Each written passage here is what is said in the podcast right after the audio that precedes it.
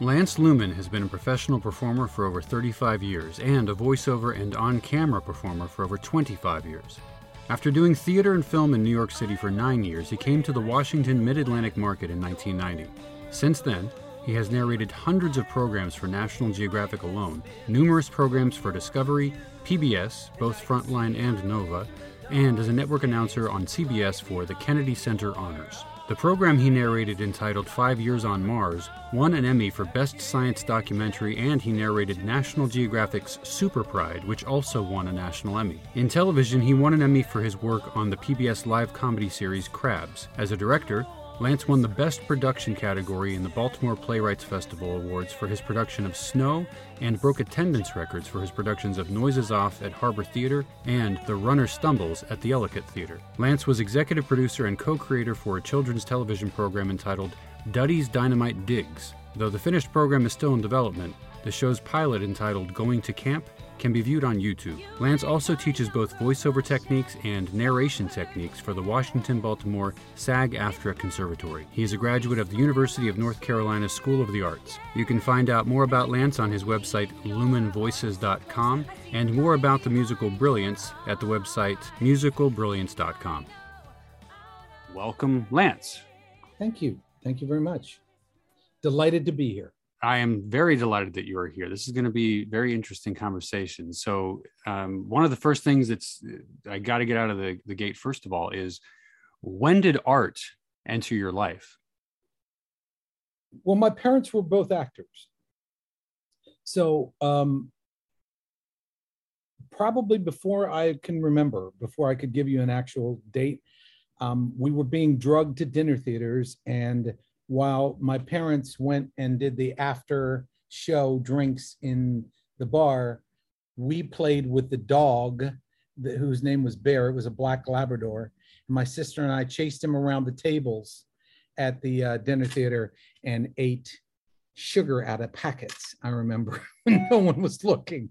Um, and um, so we did that for a long time. And all my life pretty much i thought i don't want to do what they they're doing because it struck me as a monumental lack of imagination to go into the same same field as my parents were in. But as i went through school it turned out that the only things that really went well for me in public school were when i was on stage. And um, so when my parents told me that i had to go to college i said um, I think I'm going to take a break and find myself. And my dad said, Yeah, you can find yourself at college. And I said, Okay, is there a college that does theater? And since my dad had run a community theater called Corner Theater, which was very La Mama from back in the day when, you know, Sam Shepard was doing really cutting edge stuff and they did some really, really pushing the envelope kind of things. Um, the most brilliant lighting designer that he had ever known, who actually did a lighting plot in entirely candles um, for a show, but they couldn't do it because of fire codes. But it was brilliant, my father said. Um, this guy had gone to North Carolina School of the Arts, and that's where he'd heard of that. And there were there weren't many of those, you know, at the time, really. Um, this is a long time ago, you understand, back in the old days. And um, so he asked several schools about, you know, whether or not I could audition or whatever, get involved. And the School of the Arts set up an audition for me, and they didn't tell him that it was a serious audition. Um, so the way he presented it to me was, uh, this just to figure out where you are. You know, if you can pay the tuition, you go to the school. That's what he said. So that's what I thought was true. And we went there, and everybody looked like they were going to get gassed in the room they were all standing around looking like they were just going to hurl any moment. And I was thinking, what's wrong with these people? We're just being put into groups, you know? So I was not nervous at all. So I did the audition. And um, afterwards, we were getting a tour of the school. And at one point, the guy kept saying, if he gets in the school, and my father, it turned out, wasn't kidding around at all. And he said, You keep saying if he gets in the school, I mean, what are the chances of getting in the school? He said, I, I, it's different every year, I guess. I think last year there were like 600 people audition. They pick about 30. And I said, I want to go home right now. So, I mean, we were in North Carolina to do the audition. We went back to the hotel, and in the middle of dinner afterwards, my dad said, Well, I think we can let kiss off at least 200 of those people as people that never were any good. Nobody bothered to tell them they weren't any good. I said, That leaves 400. So, I guess, I guess we left there pretty much sure that, you know, that wasn't going to happen. And my father said after a few days, I'm going to be disappointed if you don't get into school of the arts. And that's okay, but I'm going to let myself be disappointed. And then I got in, much to all of our surprise. And then I just pretty much like live my life like water running downhill. You know, you run into something and you move over here, and then you run into something else and you move over here, and and then suddenly you're in New York City doing, you know, regional theater and looking for an agent. And that's pretty much how it all started. Okay, so you're from North Carolina. No, I'm No. from Maryland. So when I said I wanted to go home, I kind of meant the hotel. Ah, And I was also nervous about the fact that the entire family came to North Carolina with me to have me audition for this, you know, which I thought was a certain level of pressure that I didn't really, wasn't really looking forward to. Um, so I kind of discovered songwriting and music in school. Uh, my fellow classmates showed me how to play instruments, piano and guitar, if you never had a lesson. And um, I got really into that at the time. And when I graduated, I thought about maybe just concentrating on music. I didn't do just that. I did all kinds of different things. and that kind of just kept branching out, and, and you just you found music. And did you have Yeah. did you have a period where you were focusing more on music, or were you always kind of doing everything? Well, we were always kind of doing everything, seeing what was gonna what was gonna you know take, you know what was gonna take off, and um, we got a little bit of all of that, you know. So we would get gigs and we would go do them, and um, when we left New York, we and we, we went to Los Angeles for a while, and and um, neither one of us liked Los Angeles because we've been to New York for too long. It's pretty much the polar opposite of of Los Angeles. We knew we were going to have to leave New York because Kristen didn't want to live in New York anymore. She just didn't like living in New York. My wife, and um, at that point we were married, and so we talked about Nashville. I, I think I had t- talked to Jerry about this the other night. We thought, talked about going to Nashville and committing to music, or going to Baltimore, Washington, and committing more to to the, the theater acting thing because all of my musician friends in, in in in Baltimore that I knew from where I that's where I grew up. I grew up just about seven miles outside of Baltimore, and um, they all said if you're going to be a musician, you either go north or south, but don't stay here. There's nothing nothing happening with music here. So we kind of knew that that wasn't going to continue, um, but we did. We ended up playing out. Uh, we became a house band at one of the places, and we played every weekend there for a while, for a long time, until we got tired of being our own. What are the grips? You know, moving the equipment up and down the stairs and stuff like that. We got eventually that got tiring, and we were like, okay. At one point, Kurt, my wife said, "Too old for this." I'm like, yeah, I hear you. So, um, and I fell into voiceover, which is a really a nice niche to be in.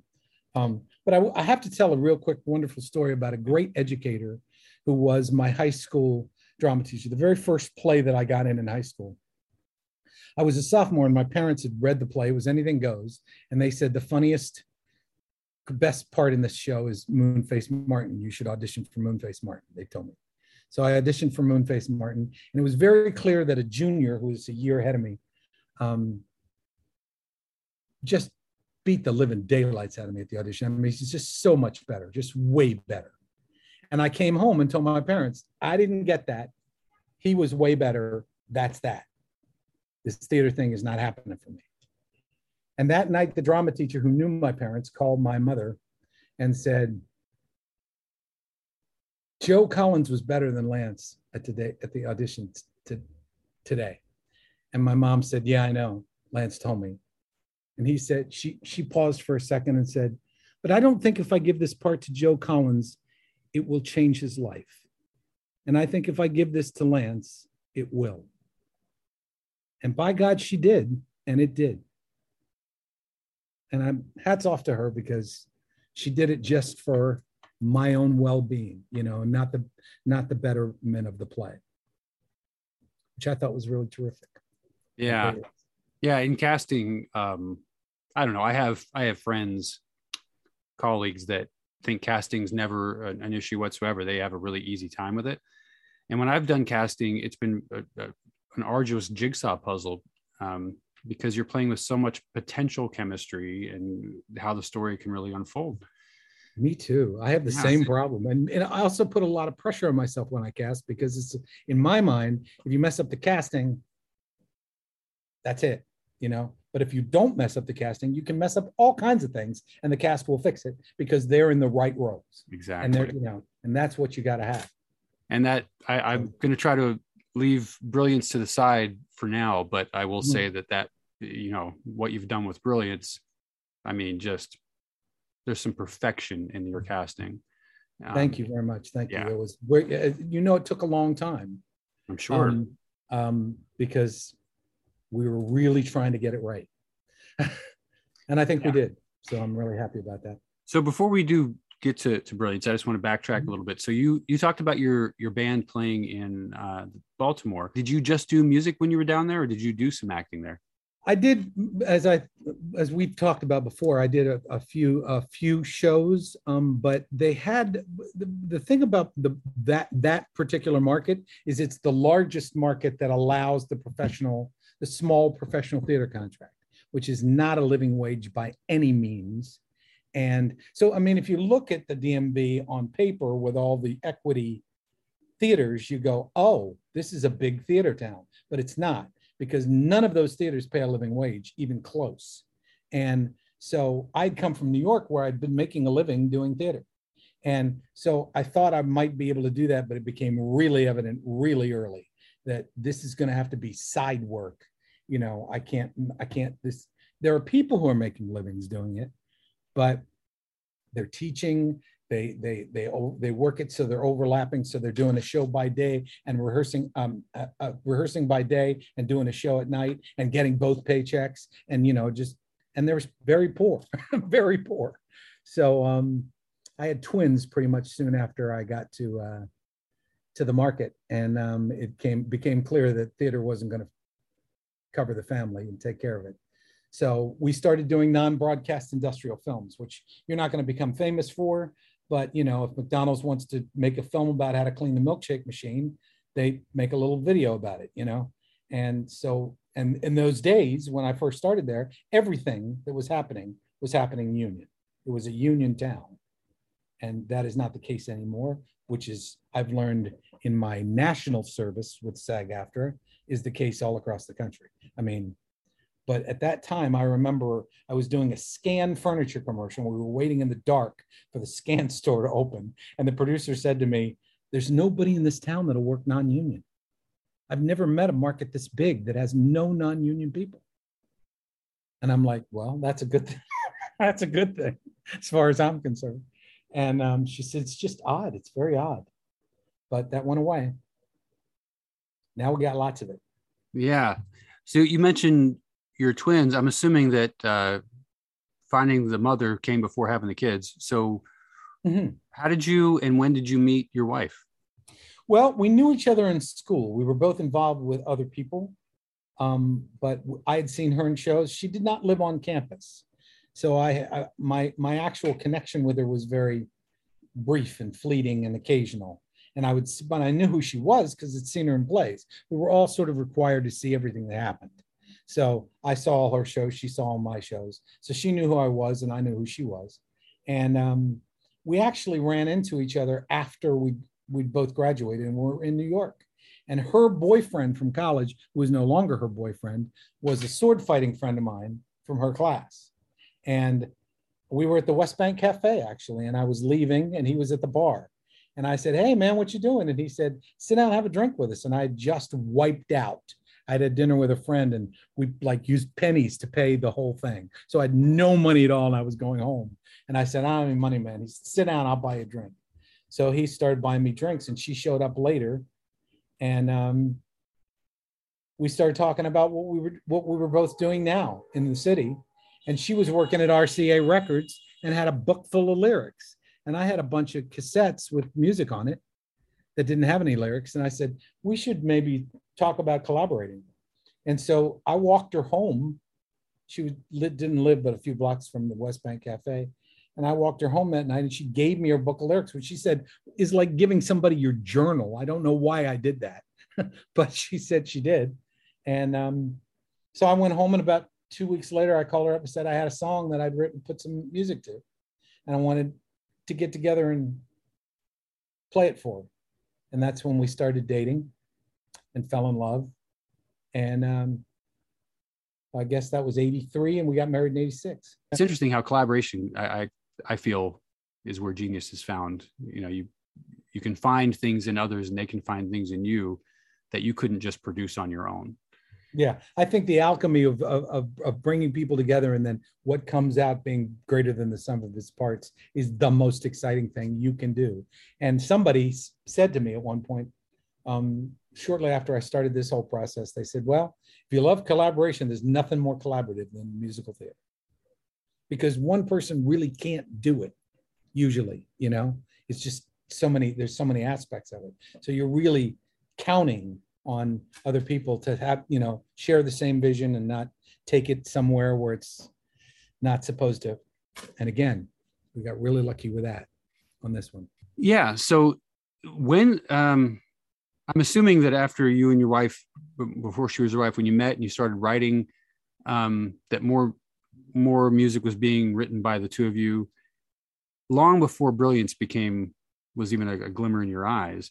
So yeah how much how much practice did the two of you have in writing and scoring and all of this before brilliance came about? Well we've been we were in the process actually of writing of, of building up our catalog. You know we started writing together and and and playing for everybody anybody who came over the house man they knew we were going to at some point pull out a guitar and sit down and start singing to them um, so we were working on that catalog and she had that same book full of lyrics and i would sit down sometimes and mess around on the piano the way they taught me in school that you don't have to you know it's just basically chording and fingering you know the chords. And um, so i started came up with this idea and went over and looked through her book and found this song called when will it be morning? And i sat down and started playing around with that and then she heard that I was messing with one of her tunes. So she came over and started making suggestions. And by the time we were done and had it recorded, we're listening to it and we're going, well, it sounds like it's from a musical. um, and it, she said, yeah, it really does. That's kind of crazy. And I said, well, you know, we have a song that sounds like it's from a musical. Somebody says, hey, you got something that sounds like it's from a musical? We'll pull this out. In the meantime, we'll just put it on a shelf. So I didn't think we would pull it out again or do anything with it again. And a couple of weeks later, she was walking home and she was walking by an old bookstore and it had those table with all the used books on it, you know, and she was just kind of looking at the titles as she walked by and she saw one that said, Will there really be a morning? Which was literally a line from When Will It Be Morning? So she walked over to it and picked it up, and it was the autobiography of Frances Farmer. Now, this was not long after Jessica Lange had just come out with a movie, Frances. So we knew who Frances Farmer was, certainly. And she brought the book home and said, a musical based on the life of Frances Farmer. And I said, fantastic idea. And what we did then was started to write songs. That's, we did what songwriters do, right?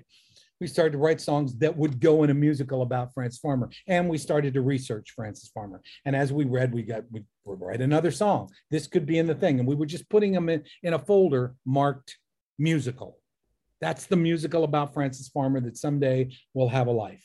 And many years went by doing that, Isaac. Many. An embarrassing amount of years went by. And in 2008, we were working on one of our albums. It was being produced in Vancouver, Canada. And we got up there and Kristen said, I want to do the, I want the last song to be No Windows.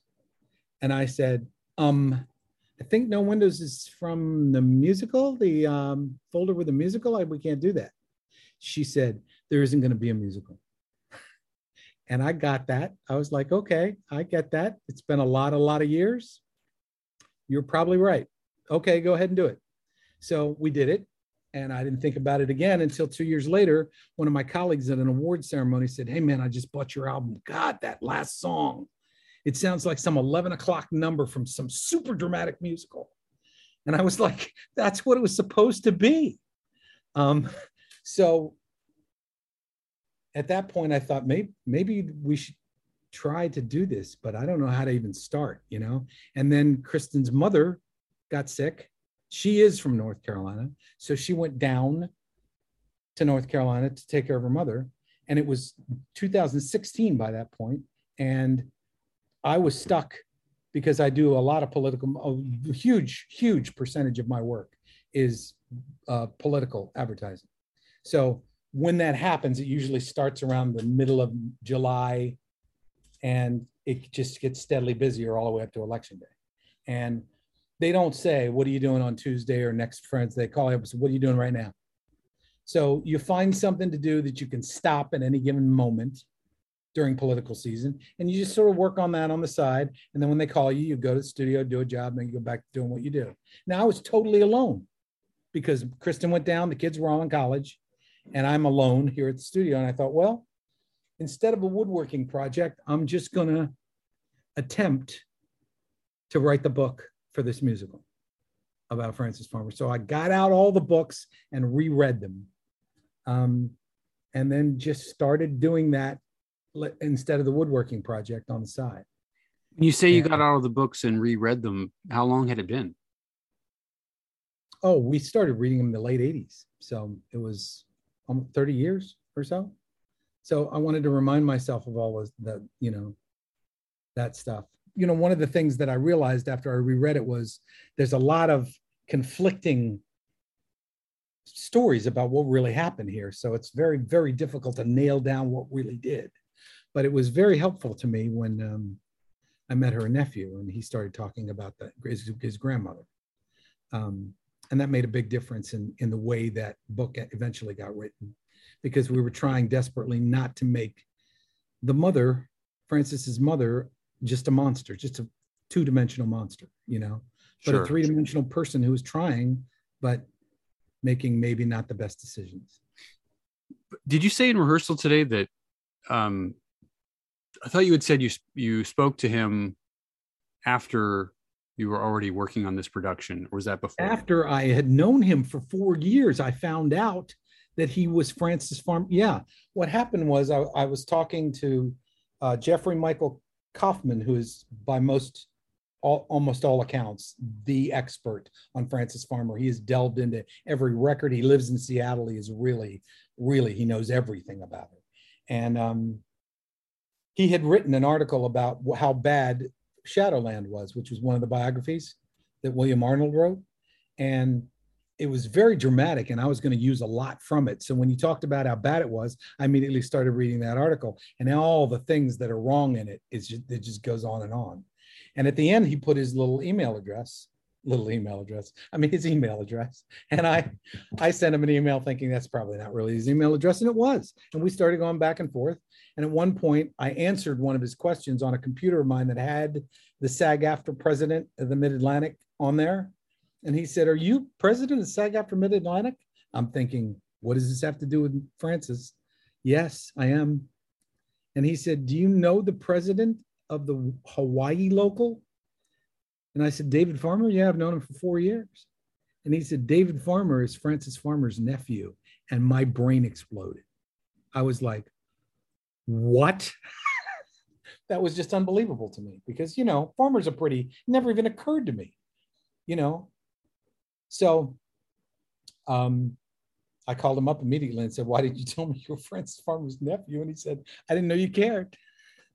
So he had a lot to offer. He, he, I mean, he he spent the summer one year when he was 17 years old in her apartment, stayed with her. He said she came and woke him up out of bed, made him cry. 17. He said she was a scary aunt. She was scary. And she got really drunk. When she got drunk, she got really drunk and got really mean when she did was. So he said, as I had as when I was getting the life rights, my agent finally said, "Go get the life rights." I thought I'll call David. So I called David, and he, we met at the at the convention, and we were talking about it, and he, and he said, um, "Try not to make her a martyr," he said, because you know what, she made her bed. She made that situ- She created that situation, and I said, "Martyrs might sell a few more tickets, though, just a little bit of a martyr, you know, might uh, maybe a little bit." Yeah, I wonder, um, having watched Frances with Jessica Lange, and I know that that was heavily fictional. Seattle being where she she came from. Kurt Cobain for Nirvana wrote a song called "Frances Farmer Will Have Her Revenge." I think it's called. Mm-hmm. On Seattle. Yeah, yeah, and um, I'm assuming that because that movie with Jessica Lange was so popular, as I'm sure it was for people in Seattle, he probably thought it was all, you know, the real deal account. Yeah. I'm, I'm Yeah, there was a long time where people would say, "So which camp are you in? Lobotomy or not lobotomy?" When you when you start talking about Frances Farmer, it wasn't until William Arnold in court said he tried to sue Brookstone Films because they didn't pay him for his book, and he the judge said, "How do you know they used your book?" And he said, "Because they put a lobotomy in there, and I made that up." It's not a smart thing to do, not a Mm. smart thing to say either, but there it is. So you go from from writing all this music and eventually you know you're talking to the nephew and now you're getting all this extra stuff. You you, you have this fleshed out. When does this become okay kristen we need to make this happen. We're probably going to have to go to new york or is that what happened? Go to go to the next level as it were. Yeah. What happened was um after that political season i was talking to my agent and um and i was with paradigm at the time and um i was talking to him about the political season. I said well you know it wasn't really the busiest political season ever. I mean i wrote a musical in my downtime. And he said i'm sorry did you did you say you wrote a musical in your town i said yeah. He said well that's not like sketching a pond lance. Send it to me. That's a direct quote. I'll never forget that he said that. So I sent it to him, not sure why a voiceover agent would want my play musical, which I'd never written one before, ever. So I sent it to him. And then about a month later, he calls me up and says, Can I pass this over to the theatrical, theatrical literary department? And I said, Sure. And about four months later, he calls me back and he says, Sit down, I got notes. So I sat down and he gave me about five pages of notes that I just kept writing all the things they didn't like about it. And then after it was over, I said to him, Well, they clearly don't like it very much, but I'm going to call this a win. You know, I'm just going to. And he said, Listen, dude, I've been here for 11 years. I've given these guys probably 30 scripts since I've been here, and they have never said anything to me but tell them, Thank you, we're going to pass. So this is the very first time this has ever happened. This is a major win. So I was like, all right, well, I'll make the changes and send it along. So I did. And um, then a long time went by and I didn't know what was going to happen until finally one of the people said, okay, um, I think they're going to pass. I just think they're going to pass. My they hadn't said that to him, but that's what my agent said, and I said that's fine. If they're not excited about it and they're not talking to me, I should go find somebody who is. So I'll do some. I don't know anything about theatrical literary agents, so I'll go do a little homework and find somebody else. It's fine. So I went away, did the homework then for the first time, and found out that CAA is the number one literary theatrical agency in the country, and Paradigm is two. So when I found that out, I said, I called my agent and I said, maybe I quit early. Can you introduce me to these guys? And so he set me up a meeting for that following Friday. And I went in there and talked to him for about two hours. And it- when it was over, he said, I've had a lot of people on the sofa, but I'm very excited about this project. We're going to go look at the changes you sent, which he hadn't even looked at. And um, you go get the life rights, which is when I called David Farmer. David eventually, you know, he's a lawyer as well. So he eventually put together that he said, you know, he would give us the rights and anything else we might need from him as far as that was concerned. And I sent that all to my agent and they said, okay, let's go. And they started introducing me to Broadway directors. And they started talking to me about the project. And from day one, Isaac, it was pretty much music's very good. The music's just what it ought to be for a contemporary musical coming out now. The book needs a lot of work. The book is, you know, and and and I'd sit down with these directors and they would tell me directly what the problem, you know, you've got I opened with the scene where they're fighting in the kitchen, Lillian and Frances, and he said, We're not going to feel sad about a bad relationship if we don't see it good first. You know, it's got to be so those kind of things then started coming uh, from people, and I did many, many drafts. And I was up to, I think, 20. You know, COVID happened and everything stopped. Nothing was going on.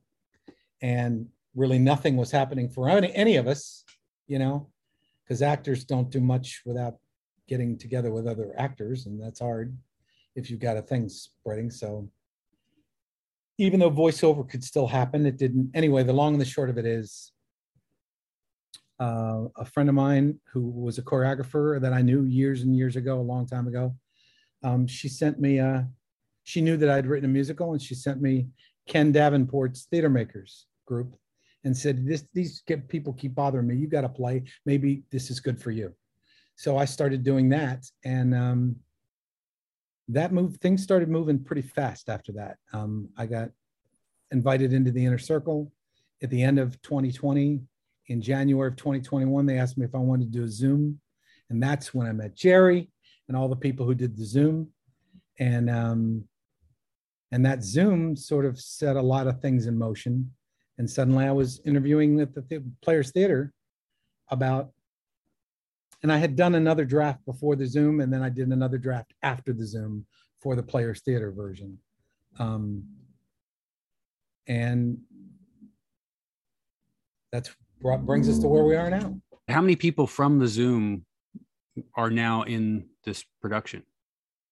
Only Lily, the Jerry Sager who plays Lillian, and Gabriel Kane who played Odets. And is Gabriel your son? Yes. Okay. Yes. It was pretty clear that this was a family affair as far as. Um... Yes. Yes. Once, you know, because Kristen and I had written all those songs that were in the envelope. So those were all co-written. And then when the book came, I just tried to pepper them where they, you know, I knew what songs I had and tried to put them in there. Many got pushed out altogether. And then we would need something here. And we would, you know, and Gabe was home at one point during all of that. Gabriel was home and he um, had learned something that sounded almost dirge like from a musician friend of his at school, and he had learned the same I don't have to be a piano player to play piano thing. Only he went even further. He's much better than I am. And um, he started playing that music because I said, there's a whole Clifford Odets Frances thing that's just too too intense and too serious for me to find a way to break into song. So he started playing this dirgy kind of thing. And Kristen was apparently in another room in the house and heard it, which she's famous for. She does this all the time. You'll be working on something, think you're all alone, but she's hearing it. And then she'll come in the room and go, Here's what I got for that, you know, and start reading you the lyrics and singing it, you know. So that's what she did with Oh My Goddess. And um, and that really brought a song into the Odets storyline, which and then once we sort of found where that sat, that's where we were able to sort of keep that from being a big because when I finished the book, it was a big hole with no no songs. There's a lot like a mini drama of just all of that. Yeah, um, I, I will add that Inri and I um, we were, you know, the Players Theater has a de facto meeting spot which is just outside the bathroom because everybody's always waiting. Um, right, right. And I was saying this is so unlike a lot of musicals where if you take out the music, this is actually a really good drama. I'm used to a lot of fluff and mm-hmm. um, you know, let's just get on to the song. And and that's not the case with this one. Well, what I did when I wrote the book was wrote it, wrote, you know, literally a, t- a two act play, full length two act play. And then I put in all the music. I didn't know that until we did the reading and it was three and a half hours long that, okay, I wrote too much. the reading on Zoom was No, no, no, no. The Oh, very okay. first reading, when Sure. they first sat down, it was a bunch of family members and some friends, and they came over and we read it. and Just went on and on, and finally it was like, oh, okay, I got way too much here. But that's that's what Yeah, you want to you want to have happen, right? You want too Right, much stuff. Pull out, just keep pulling out until only the very best is. there. Yeah. Going into the Zoom. So because Gabe is obviously with being your son, he's obviously a musician. He's got a beautiful voice. Um, and Jerry just steals the show almost as Lillian.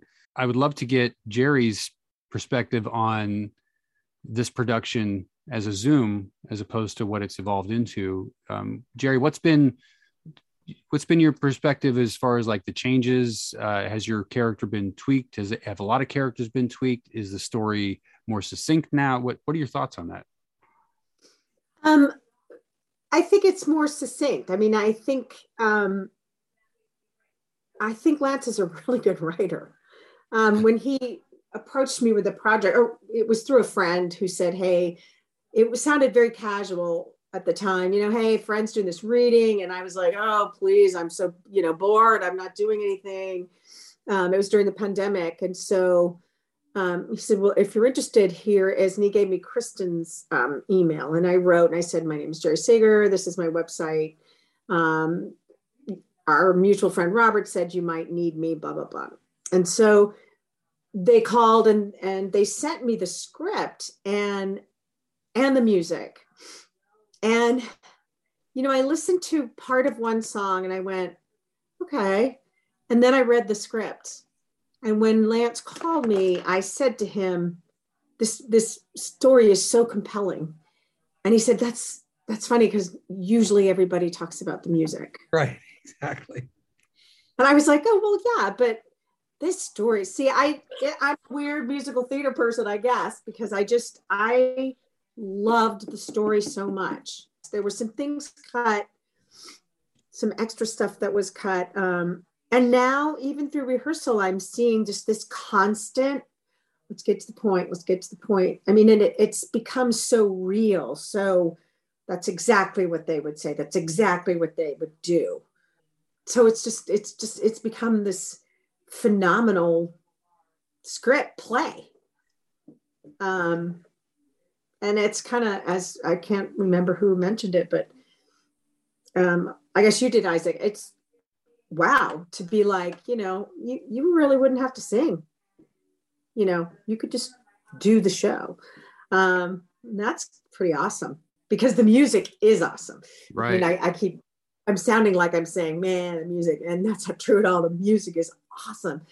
So wow. I mean how many how many amazing shows have failed because the book a lot um so i just see this as as the growth that's happened just that when I've been part of it is it has been in such a great direction and just really um you know I keep using the word hone but that's you're sharpening it um Yeah. it's Eric, it's Eric Webb is the uh, dramaturg at, um, at at Theater Makers, and he he he was really really helpful because he would talk about things like you know I, I'll never forget that, that there's one scene with Nicholson and Frater where you know she basically Nicholson says I don't think she's insane, and and he said I need this page right here of the scene. It was probably eight pages long that scene, and he said I need this page, and that's all I need from this scene is this page. So now it's like three or four because I put a little front and a little back on it. But I mean, once I did that, it was like I'll be damned. That's way better. That's I mean, he cut. You remember how Wayne was all embarrassed, Jerry? About you know, I you know, I'm not. I don't appreciate your tone. Remember all that stuff was going on. You're making it sound like you know all that was gone. All that's gone now. It's just right at the heart of what it needs to be. And so he's been very, very helpful about that. And every step along the way has honed it a little more, tightened it. I was really blown away with the talent that was attracted to this this play to this musical um, i'm just having a blast having frances in front of me because it was so hard to do the scenes that we do and to really um, get across you know the love and the conflict and the the frustration and the love and the you know and the love and the you know it just was really hard to do on zoom. And so um, i think bethany's uh, amazing. And she brings a real um, fragile strength to the role that um, I hadn't I hadn't um, been aware could be found, um, and um, I think we. I'm just I'm having such a good time because she's really the only person I really interact with, um, and this I just I I'm just you know I'm in heaven. I can't. Ah, I have nothing else to say. yeah.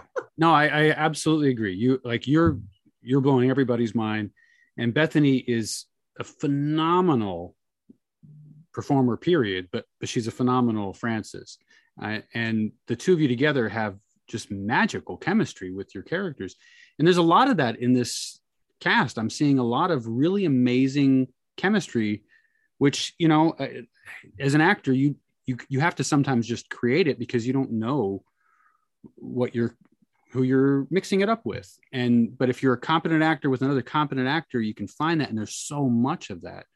There are so many productions that i've been in you, where you'll have these little moments where the you know the cast needs levity or something where it turns into a giggle fest for a couple minutes until people get back you know someone has to rope them in wrangle them i've never experienced that in this production yet it seems the focus has been amazing.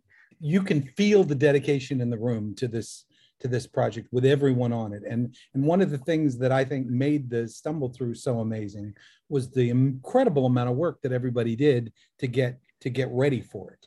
So when that thing happened, as I said after the the run, a lot of times you can't even see the play in the first stumble through, you know, and this is this is like tweak some things up. This is the that's it. That's what we're trying to do. That was it was just great. Everybody really brought themselves to it in a wonderful way. And I also have to mention that Jerry and and Caroline Bowman played the the the Frances in the Zoom, and he's looking at her like, how, how do I know that name? She she's um, doing the lead in the national tour of Frozen right now. Oh, um, okay. She's also been in Evita. She's been in Kinky Boots. She's been in uh, Wicked. She's been, you know, she's had quite a career. And the first thing that Jerry and Caroline said after they watched the Zoom when it was over and the talk back afterwards was, "If I had known you were doing that, I would I would have done it differently." Because I mean, they were looking at their monitors, you know, really just, you know, reading the play and singing the, the through the part, and and then we just put it all together anyway and so they didn't really see so this is really it's it's great for her to be able to play right opposite somebody and get all that feedback and see what they're doing because then it just crackles well regarding you know big names um, ken davenport is certainly a major player in new york and uh, absolutely the other big name though um, is j.k simmons what did he you you sent him a draft or something yeah, um, Kim is what we called him here in New York. I did Okay. several shows with Kim uh, w- back when before he before he became a big name, and and he he kind of snuck up on us as far as that's concerned. You know, I saw him in Oz really early on, a long time ago, and I'm like, wow, that's a really mean guy he's playing, and he's not a mean guy at all. He's the nicest human being I've ever known really sweet guy. And he would always take my apartment when I went out of town to do something. He would always take the sublet. And one time I came home in the middle of a sublet and it looked exactly the same, except there was this blue alarm clock I didn't recognize. And when I saw him, I said, Are you staying here? And he's like, Yeah. And I said, Well, it looks the same as it did when I left. He said, Well, it's your apartment, man. I'm not gonna mess with it. he's just great.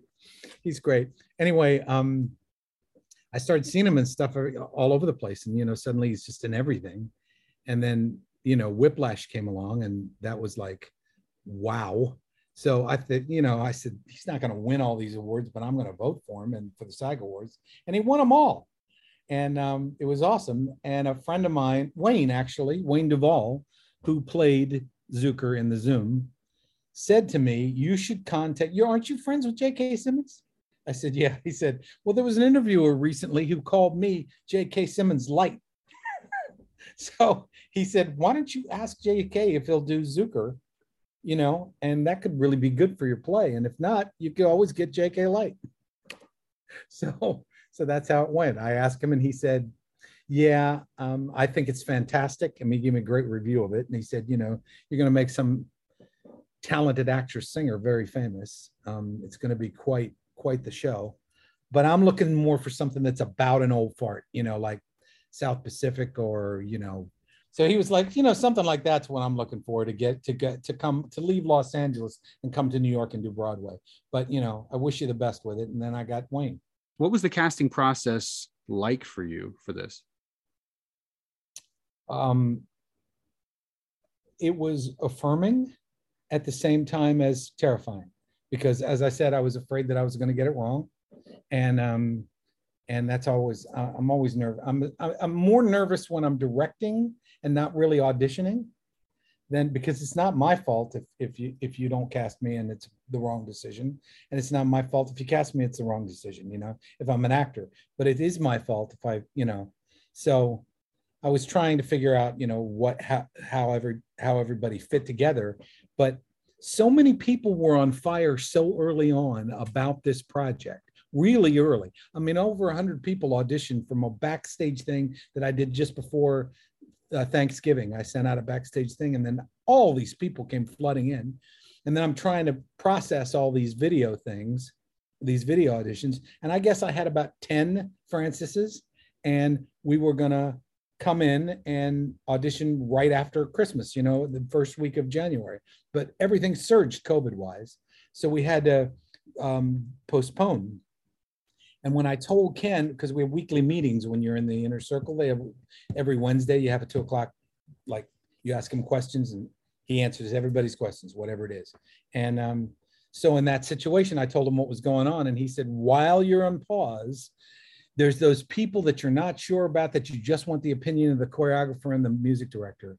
So sit down with them during this time and try to cut it in half the people that you're calling back so you're not wasting their time and you're not wasting your time. So I thought that was really good advice. I sent it to Bobby and Evan. They loved being involved, like in, in prior to the callbacks in that. And we cut it down to the people that we wanted to see. And I told everybody we're postponing it. We are going to cut down the people who are called back. So if you don't hear from us, you probably are not going to come to the second, this end of the month callback. So around the end of the month, about a week before the auditions, I get a call from two of the Franceses who didn't get called back, and they said, uh, uh, "Did I miss the what's going on?" And I told them what I did when I postponed it, if you'll recall, was I sent the soundtrack. You know, you guys can all listen to the soundtrack in the meantime, because nobody that hadn't been shared with anybody. So the two Franceses who called me up said, "Am I getting called back?" And I said, "No." It turns out, you know, there were a bunch of people for Frances, and we cut it pretty much in half. And you're not coming in. And the, both of them said, "I'll take anything in this part. I'll do ensemble. Let me just, I, I just want to be a part of this." And that was, I, mean, I can't tell you what that meant for me, you know, and how. And that's what this has all felt like ever since. All the people who did come to it are just passionate about this story, and it's really feel very fortunate, very lucky. Yeah, I, I think we all do, and um, yeah, and I'm sure that you know uh, this really, the Frances character in this thing that you've written is such, um, you know, just a career maker. It, it, anybody that sees Bethany in this role, how are they not going to walk away just oh my i want her for this and i want her for that yeah yeah. she's, she's, fantastic. She's she's a true triple threat um, mm-hmm. and very frequently you see people that are very good at dancing and or singing. Um, or you know two of the three. Right. And bethany's got everything. She's just on fire. And and her accent is perfect. It's you know there's no and that's frequently the case to be to be fair that people that are british can pull off our accents much more deftly than we're able to do theirs. Mm-hmm. um, maybe they just have a longer history of doing that. I don't know, but uh, anyway, she is she is phenomenal. But I want to go back to this being a family affair because we do have so many people on from, from the family. From the Are family, has this just been like a giant roller coaster ride for you? Of sorry. Oh gosh, yes. you know, I, I do a lot of things. I'm a very creative person. Um, I would have to say I'm not the biggest I dotter and T crosser in my family. That would be Leah, and uh, and also Lindsay. But um, I got kind of thrown into the producer aspect of it as soon as Lance had to become the director aspect of the project. So um, it's been a very interesting ride learning. Um, I always wondered what a producer did. So basically, what I've learned is that uh, a producer does everything that nobody else wants to do. I mean, really, it's a lot of stuff. But I've had a really growth period during this thing. And, you know, I'm working with people that I love and I know for the most part because I'm working with Lindsay and Le- Leah on the marketing team. Um, and you know we all get along very very well together and um, they're they're amazing and they they do so much more than i know even how to do so they're really running this thing and i'm just like kind of you know making sure all the little connections are connected for everybody and uh, reminding people of things. And it's just been a crazy time, but a lovely time. I was so over the moon yesterday when I talked to Lance briefly about the stumble through of the first act. And I also heard that several people were in tears um, throughout watching. And I won't say who said this, Jerry. but after above all, um, they looked around and and everybody's jaw was on the floor. I will affirm that. Yes, we were all witnessing something. Yeah. And I have to tell you, I was I was supposed to be Lillian. I've been Lillian until Jerry took over Lillian for me. Thank God you did. I could have acted the hell out of her, but I, you know, I'm a I'm more of a pop singer and I just I I could have done it, but I never would have felt it would have been the Lillian that I wanted Lillian to be. And you are that. You are that for me, and you are for that that for all of us. So Thank I'm so glad we found you by our friend Bob. My God, how crazy is that, right? But the feeling connections. You found me too, because this is it's a dream to to do this role, to create this role and to um and you know thank you for the legacy. Thank you for giving her uh to but but thank you. I i was in tears during the song as you can attest the ones that were there. I i didn't really get through it all because it just really hit me.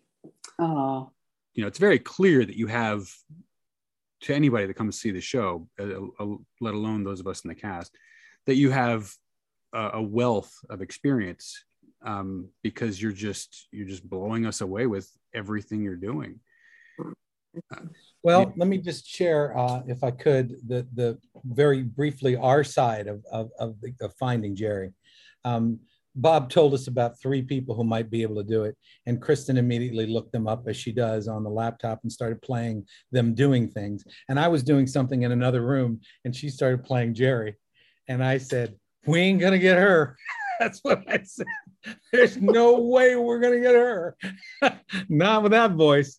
And, uh, and then said, like three days later, there she was in the in the in the in the email saying, "I'm yeah." Bob Marshall tells me you got a you got a thing, a, a musical. I'm interested, and we were like, "What?" I think I I think I wrote this to you, Lance, after we worked on uh, recently here worked on um, above all. And I said, Thank you so much. This is what did I say? This is like the wa- the palm trees and the water in my in, in my creative desert. This is palm trees and water. Yeah. You know, I never got to create a role. I never you know, was the first. And I and I always want that. It's like, hey Jerry, uh, friends of mine that I know from Baltimore are doing a show. Think you'd be interested? And I'm like, oh, I guess. You know, now I'm like, yay! Leah, so you you're an artist that also has a head for marketing? I mean, how did this whole, how did your participation in this come about aside from the fact that you were a go to for Lance and Kristen? Yeah, so um, I'm only focusing on the social media marketing, um, specifically Facebook and Instagram. Um, and I am very familiar with TikTok, but currently, since I have a full time job, I just have not been able to take that on because I know how time consuming that is. Um, but really, I, you know, I'm a visual artist. I've been like slowly building my knowledge base, I guess, on how to market myself as a professional artist on that platform and on Facebook as well. And like at first, I really didn't know that much. I just knew that you should be posting regularly. And um, in this time after I graduated from grad school, which was 2017, uh, and really now or last year, um, I was really kind of hardcore going for it um, in terms of full time visual artisting. And also, I was adjunct teaching at the time. So I had a lot of flexibility and I was working in my studio a lot making a lot of content um, video and, and also actually i should say that the pandemic really pushed me into it more because i started learning how to use video more adeptly i guess to show what i was working on because uh, i had to do that for my students as well. Um, so i started making these videos i made a tiktok and i started really pushing my instagram marketing. And so i just learned a lot. I, I just taught myself everything that i could learn on the internet uh, took some workshops and just read a lot um, and looked a lot at a lot of visual artists' social medias to try to figure out how to do this best. So I've been just trying to bring whatever I have to it. Um, and, you know, I think that was a hole that needed to be filled that I just kind of was like, I'm going to do this because it needs to happen. We need to have a social media presence. So like, I'm going to, I'm going to do that. And that's what I can contribute. So, so yeah, it's been a really exciting um, opportunity to be a part of it because you know, I've watched my dad and my mom and my brother working on this for years and years and how it's all been built. And it's really special to kind of be watching. I mean, from afar, you know, I, I just keep hearing how amazing things are going in uh, rehearsals, but I'm super excited to see it come to life. The correlation between Frances Farmer and Britney Spears that I'm, I'm hearing so much. Could you spell that out? Again, it feels like the universe is saying it's time for brilliance. And suddenly everybody's shouting, Free Britney, Free Britney. And I didn't even know what that meant for the longest time. And then I get on my Facebook a, a picture of Frances Farmer on either side of Britney down in the center. And it said, Britney's the modern day Frances Farmer. And I didn't, I didn't post that. So I'm thinking, I need to know more about this because wow. Um, so I reposted it and then I started looking into it. And it turns out that she's had a conservatorship, uh, which is the closest thing to what happened to Frances as far as her mother being in charge of taking care of her. She has no rights. Mom says, you know, she did not was not allowed to grow up.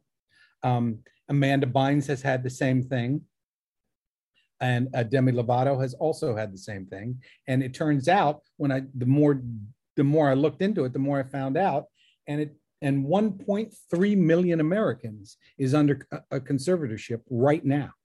So we've got a broken mental health system right now that is very similar to what's going on in this story.